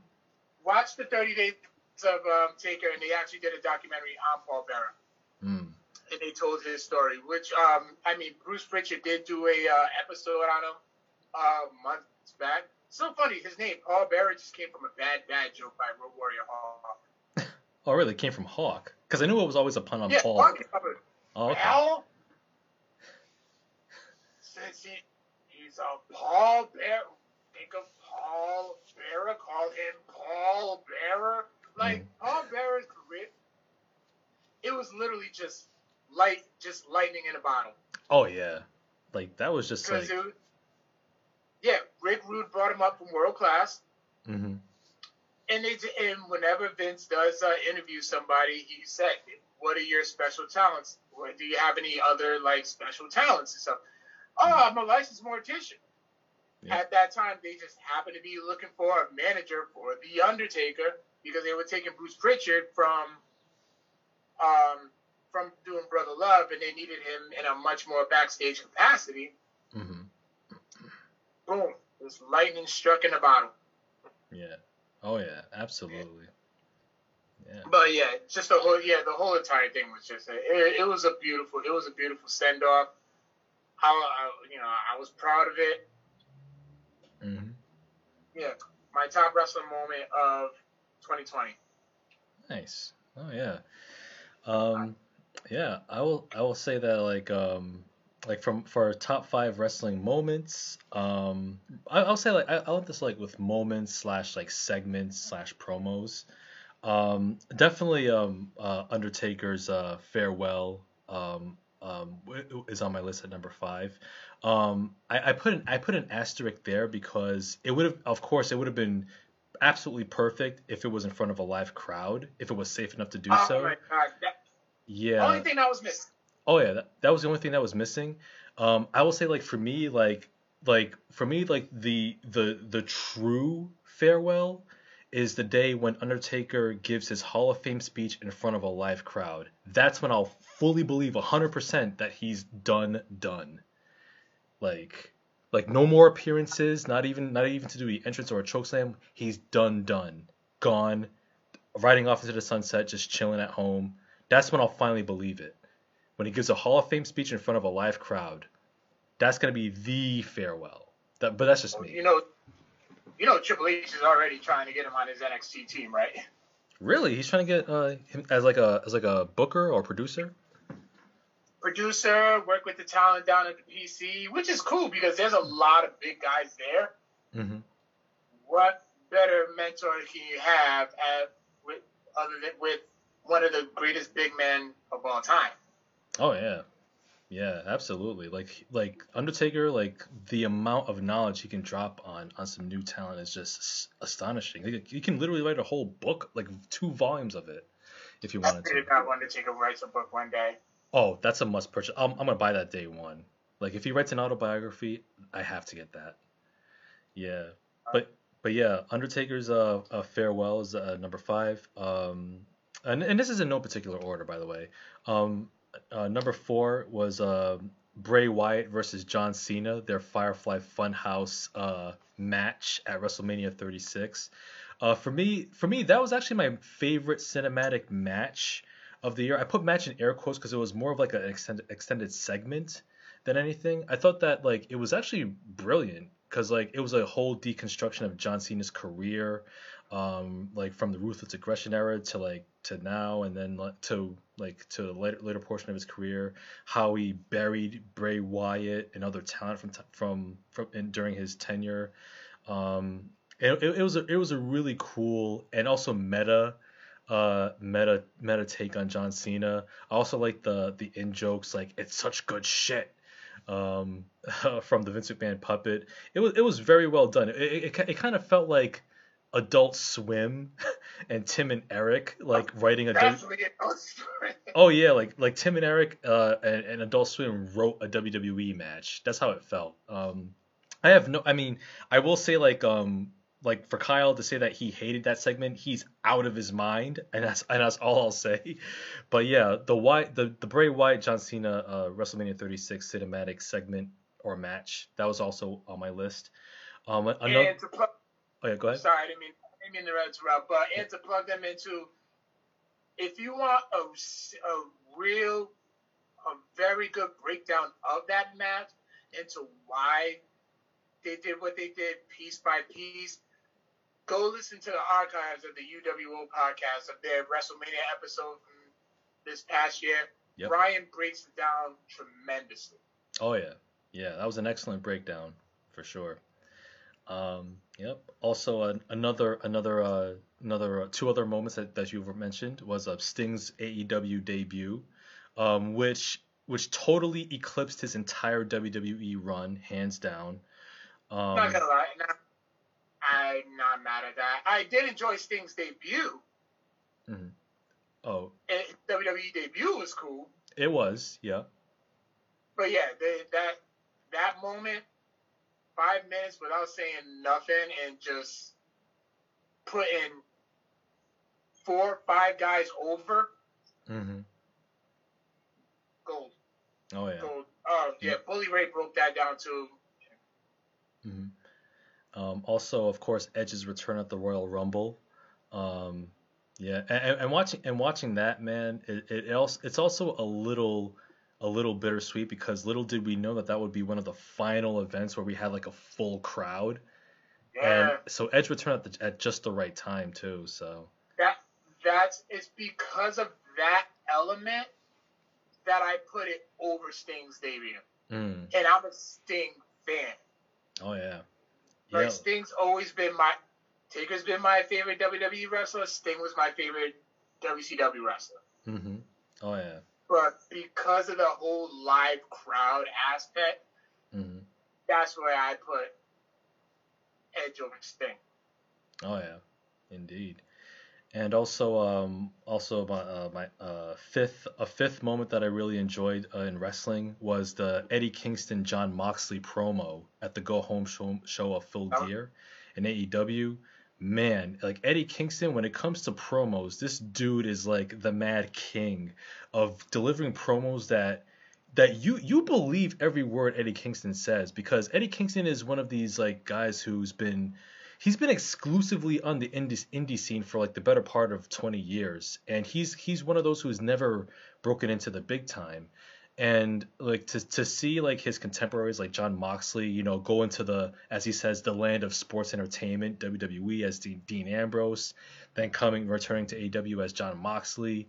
Um, and then seeing that you can tell that like at, at on some level there has to be a, a little bit of bitterness um, Yeah. maybe maybe some real life resentment boiled into like the resentment that's from the Eddie Kingston character, and so that all culminated culminated into that like that real as hell promo that Eddie Kingston delivered, especially when John Jon Moxley re- referenced uh, Eddie Kingston's mother, saying that yo I had grace with your mother at the table, and I told her that I'd look out for you, but but here's the thing, you made a promise to your mother that you can't keep because you know you're gonna lose.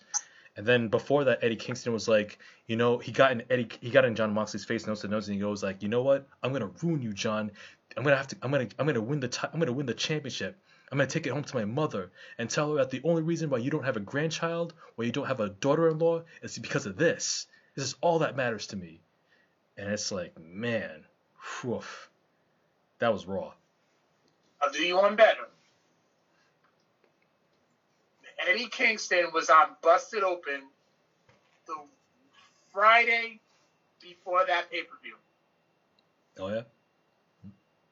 He wasn't even cutting a promo. He probably was. hmm It was a shoot, and it was to the point where Kingston, who was supposed to be the heel in that match, Yeah. he was just like, "I want him to win." Mm. Hey. Yeah, like was he? Bet he, had, bet he had some raw emotion.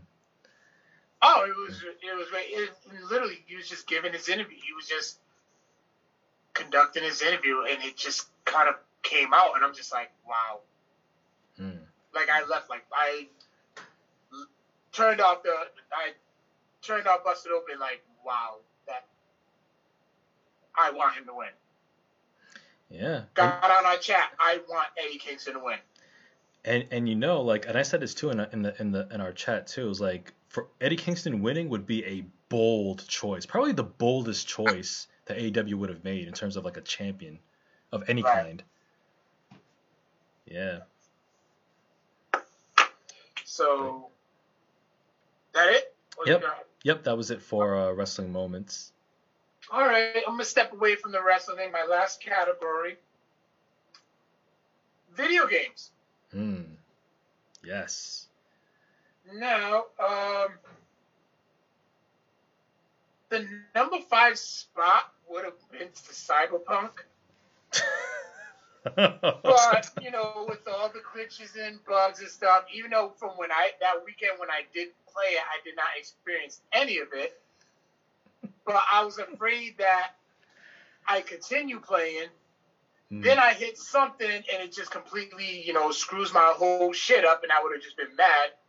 I'm like, you know what? I just said, I'm going to put this away hmm and I'm not going to play until February when both um, updates, Mhm. when they, you know, when we get both updates. Yeah. And then not to mention, we still got four in February, so I probably won't play until March. Yeah. I mean, uh, like, do you, did, did you buy a physical copy of Cyberpunk? Yeah. Uh, do you still have the receipt? yeah. Yeah, go ahead and return it.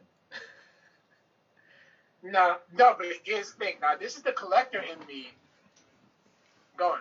So everybody's gonna return their copies, and they'll probably like burn them all.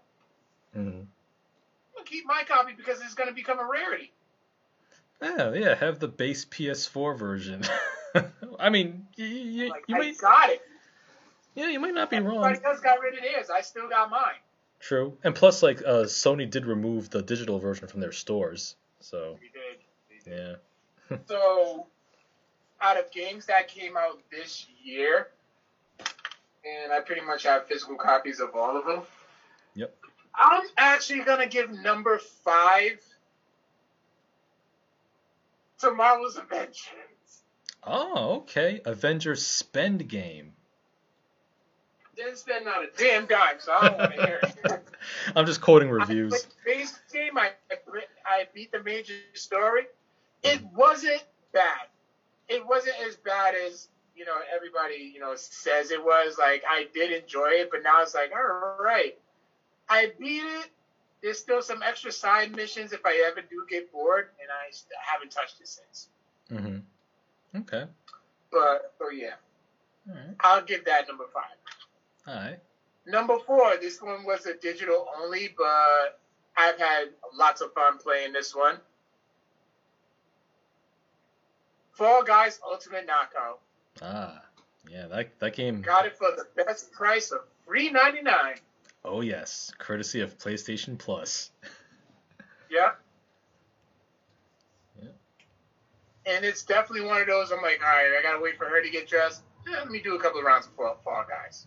Hmm Yeah. The next game, which is going to be my uh, first for February, hmm number three, Streets of Rage 4. Ah yes. Yes. I am a Rage fan, and that game lived up to the very little hype that, very little promotion and hype that it got. hmm It surpassed it. It I still enjoy it to this day. Oh yeah. Yeah, that game is like endlessly re- replayable. True indeed. Yeah. Number two. This may come as a shock. All right. Spider-Man Miles Morales. Wow, that's your number two. That's my number two. As much as I love the first one. And the second one delivered, I think the only bad thing was why they changed Peter Parker to look like Tom. Holland. Tom Holland. Yeah, I wasn't a fan of that. It was completely unnecessary. It was a if it ain't broke, don't try to fix it. But Miles, but you only saw very little of him, mm-hmm. so I think it's not too big of a deal for me. Yeah. But damn it, they they it's still they still brought it. Mm. They still brought it, and then with the two little Easter eggs, the Chadwick Boseman tribute on Forty Second Street. Oh. It's at Boseman Way. Oh, that's awesome. Do you know why it's Forty Second Street?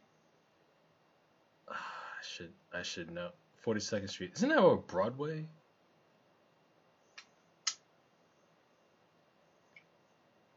Now, what was it? Chadwick Boseman played Jackie Robinson in the movie what? Oh, 42. yes. That was a good movie. Oh, yeah, I love that movie. I saw that in the theaters. Oh, okay. Huh, clever. And my number one, no surprise. Oh, shit, fucking Kyle got it. Ghost of Tsushima. Yes. Yes, indeed. I love that game. I will be asking for my my copy back because that's going to be my long term for February game. Hmm. Yeah. Yeah. That that that game that game that game is a, is an incredible work of art. Um. Yeah.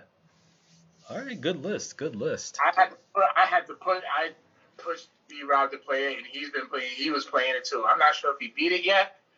Until I kept going to mm. liberate liberation. Yeah, that's right. Oh yeah. As I kept saying, I'm like liberation, and then I kept referencing the South the South Park. Ah, mongrels. Oh God. Oh God. You kind of at that point. But God, it was so that game was so much fun to beat. Like, I'm ready to play it, play do the new game plus mm.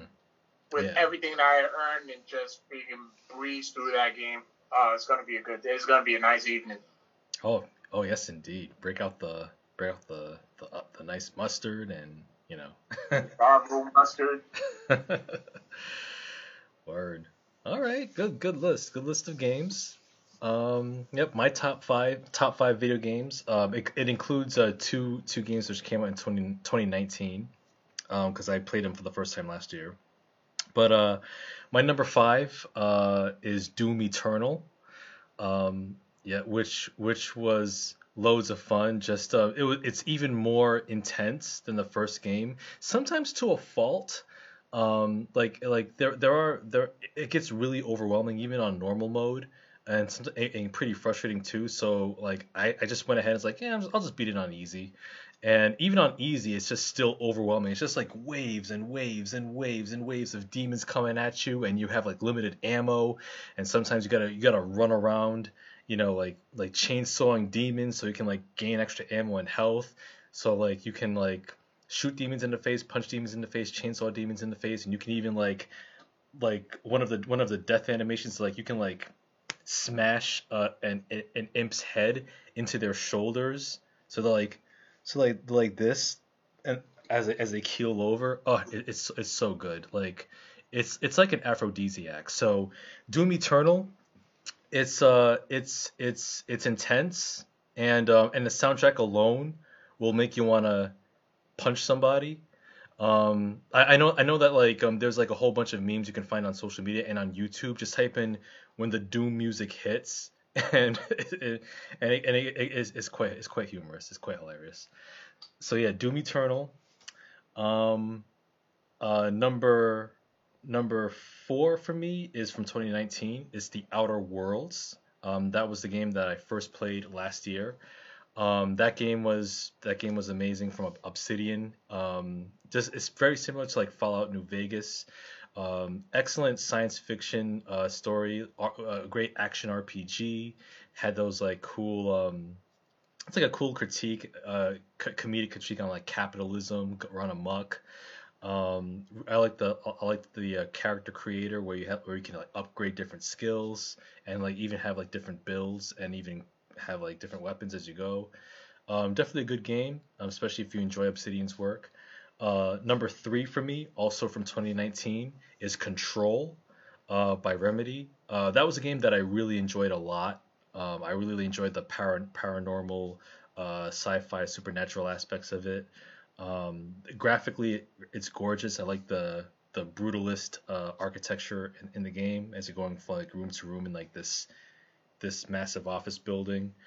Um, number two for me was Streets of Rage 4. Um, that. Oh yeah. I didn't know you got it. Oh yeah, I bought it. Um, it was on. It's it was on. Actually, it wasn't on sale, so I just bought it like uh, uh full price uh, over over Christmas break. And yeah, uh, that was that's a game that like is just pure pure. and Um, it brings back the old school like beat 'em up beat 'em up uh, genre uh, with with some gorgeous an- hand drawn animation.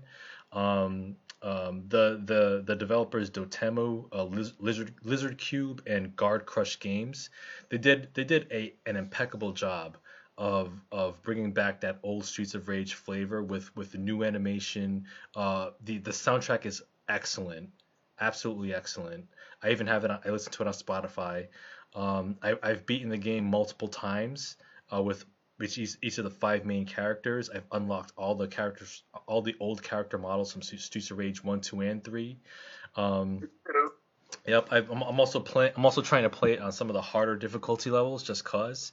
Um, it's it's it's a, it's a really fun game, man. Um, and it's also a game where, um, you know, as as a beat 'em up, uh, it does have so as a beat 'em up, like you still, you still go back to the well of like old old tried and true methods of getting through the game. Like you have to know, like learn like crowd control methods, like using your special at the right time and like regaining yeah. regaining your health um, by beating up on enemies, like maintaining a high combo count.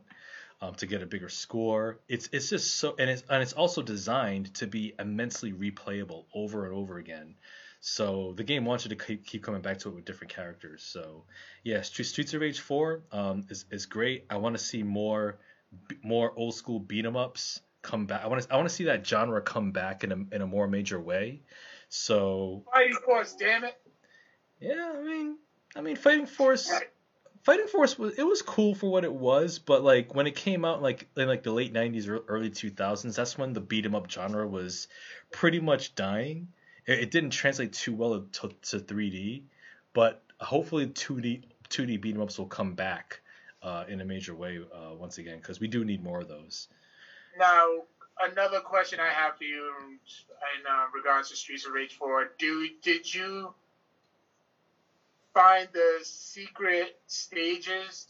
Oh yeah. like The uh, old school villains. Yep. Yeah. Yep. So yeah, like a like a pro tip in the game too is like um if you pick up a taser weapon and you come across the bare knuckle arcades, if you attack the taser, if you attack the arcade machine with the taser, it'll transport you to like a 16-bit uh, uh, past version of a Streets of Rage level. So it's actually pretty cool. Yeah. I... Yeah. yeah. And um, yep. And uh, also, um, to answer Brian Lope's uh, question, um, I have not seen the new game Back 4 Blood. I actually never heard of it. Me neither. Yeah, I'll, I'll look it up though. Um, and of course, like you, Carl, uh, my number one game of 2020 is Ghosts of Tsushima. Um, that game is just, like I said, an incredible work of art. Sucker Punch Productions take a bow. This is how you end. This this is how you end a, a, a console generation um, with a with a bang. Um, from from the the gorgeous, colorful graphics, um, the the the 13th century Japan, Japanese setting, um, with like the with like the multicolored leaves, like the the grassy plains and rolling hills and like the flowers uh, it, it's just beautiful to look at, and like the combat system is absolutely is absolutely uh, well polished. You four different uh. four different stances with your sword. Um, you can have standoffs where you can just like cut fools down one one by one. Oh man. What did I tell I said when you first started playing. I said the standoffs. Yeah. Just... Yup. Just like one hit kills. Shoot, shoot, shoot Um, you can have like I love how like you can like customize your your customize the character Jin like until I have like slightly different advantages and perks. Um, and and the different armor sets like you can be more stealthy or you can like take more damage or like have more combos um, or even more of those one hit kills in the standoffs it's absolutely it's absolutely incredible and the and the story is great too um, and, Yeah, and click- yeah, like- oh, I'm sorry. Yep. Oh, and I will and I will say like um, when you get to the end of the game, there's a choice you have to make, and there's only one correct choice. So I hope you make the right one. That's all I'm gonna say Did about that. did you play Legacy mode? I have not played Legacy mode yet. Um, Legacy mode's cool. I think you'll enjoy it. yeah, that's like the multiplayer mode, right? Yeah. Okay. Yeah, I'll, I'm, I'm, I might check it out. Yeah. But uh, oh, Back 4 Blood, new version of Left 4 Dead. Okay. I know Left 4 Dead's like a Xbox exclusive uh, series and and PC. So That's all I got. Whew. okay, yeah. So we got some got some cool uh, some cool top fives there. Oh, I also have one one final one. Um, and and this is actually pretty cool. Uh, if you have for those who have subscribed to Spotify, um, at the end of last year, um, you there um, people who could find their their their most played songs of 2020.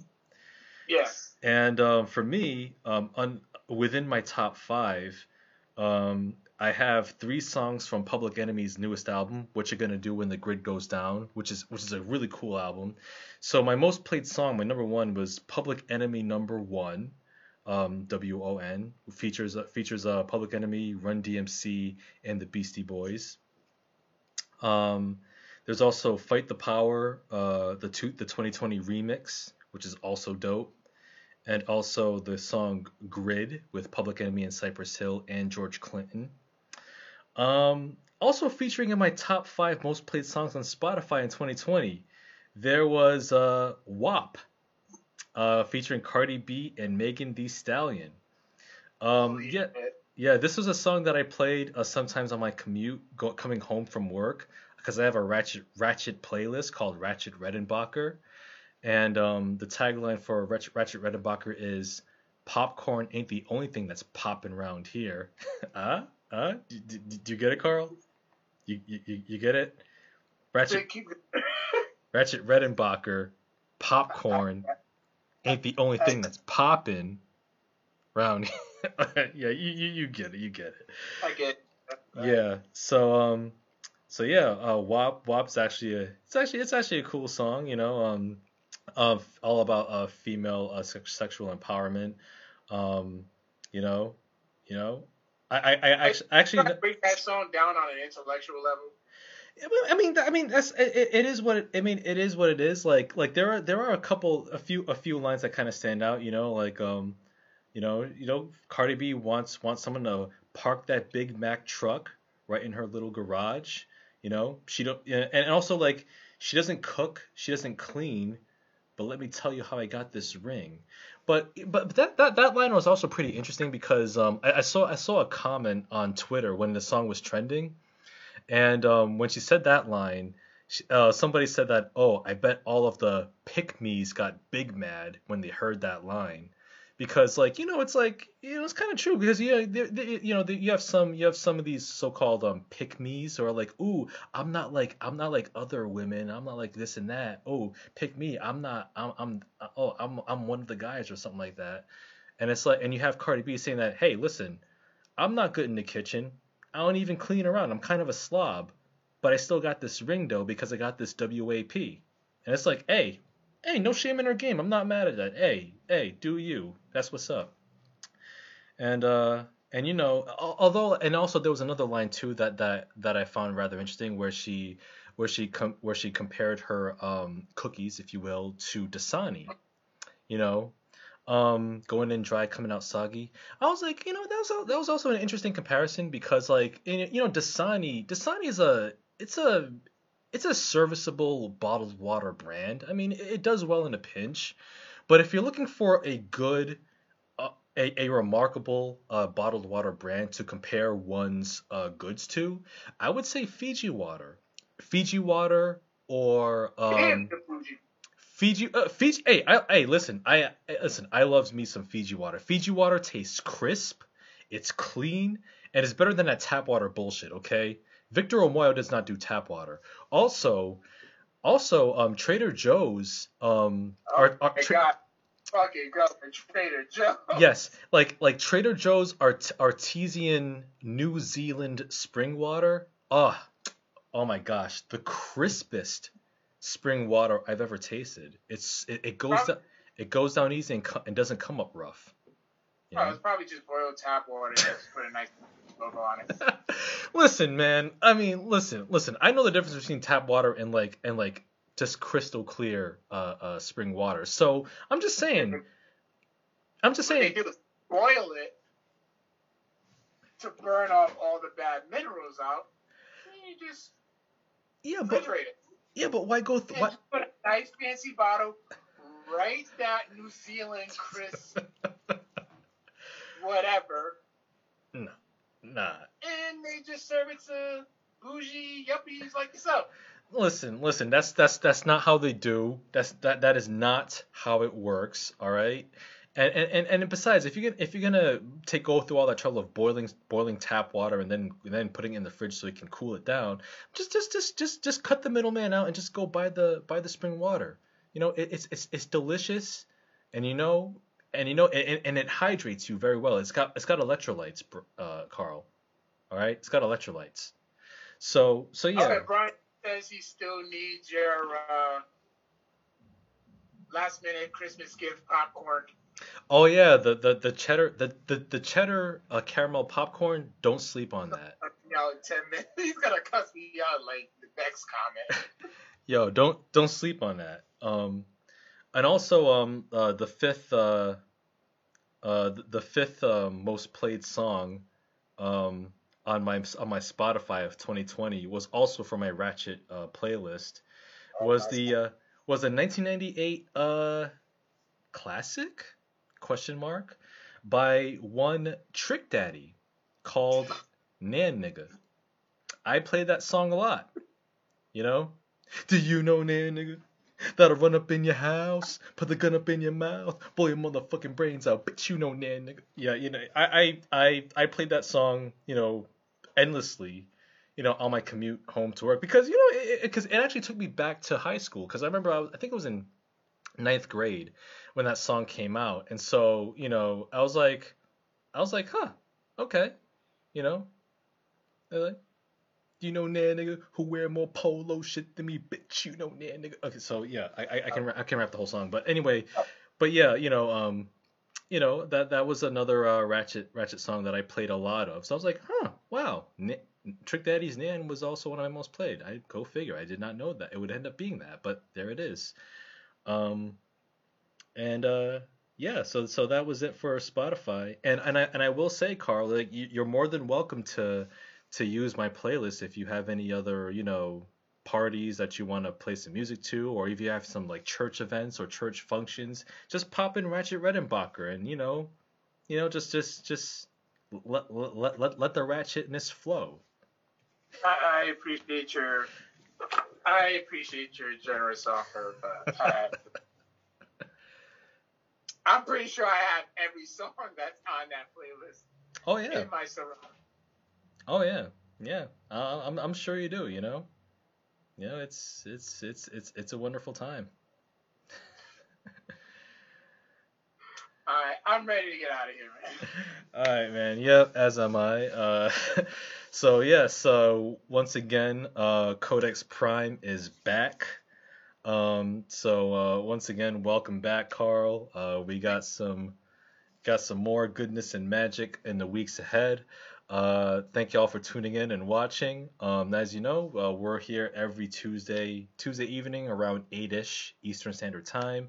Um, you can catch all of our episodes on Facebook Live as well as SoundCloud, iTunes, where you can hit us up with that five star review, uh, Google Play, Spotify, and wherever you, iHeartRadio, and wherever you can find podcasts. And you can also find us on social media via Instagram at Codex Prime Podcast and Twitter at Codex Prime Cast. I think that's about it. Man, that's hard for me to say. You done said it all. Yeah, I mean, unless you had unless you had anything uh, other parting words before we head out. Oh man, like once again, just thank you everybody for still you know reaching out and sending all your thoughts and prayers for me. Um, I'm in a better place right now, and I'm back. There's going to be a lot more going on. I'm going to be using we're going to be utilizing Twitch more. There's going to be some YouTube content. Um, I've already been asked to be guests on a couple of other podcasts, so be on the lookout for that content. Um, yeah, this is gonna be it's gonna be a much better, much better creative year ahead of us. Oh yes, absolutely, and uh, also tune in this week. We're gonna have more new guests uh, come on the show. We'll also have some re- returning favorites, returning friends of the show. Um, it, it's it's gonna be a good time. Good time to be had by all. That's right. Yeah. So yeah, that's about it. Thank y'all for watching and listening. Um, as always, we will catch you on the flip. Peace out, nerds. Later.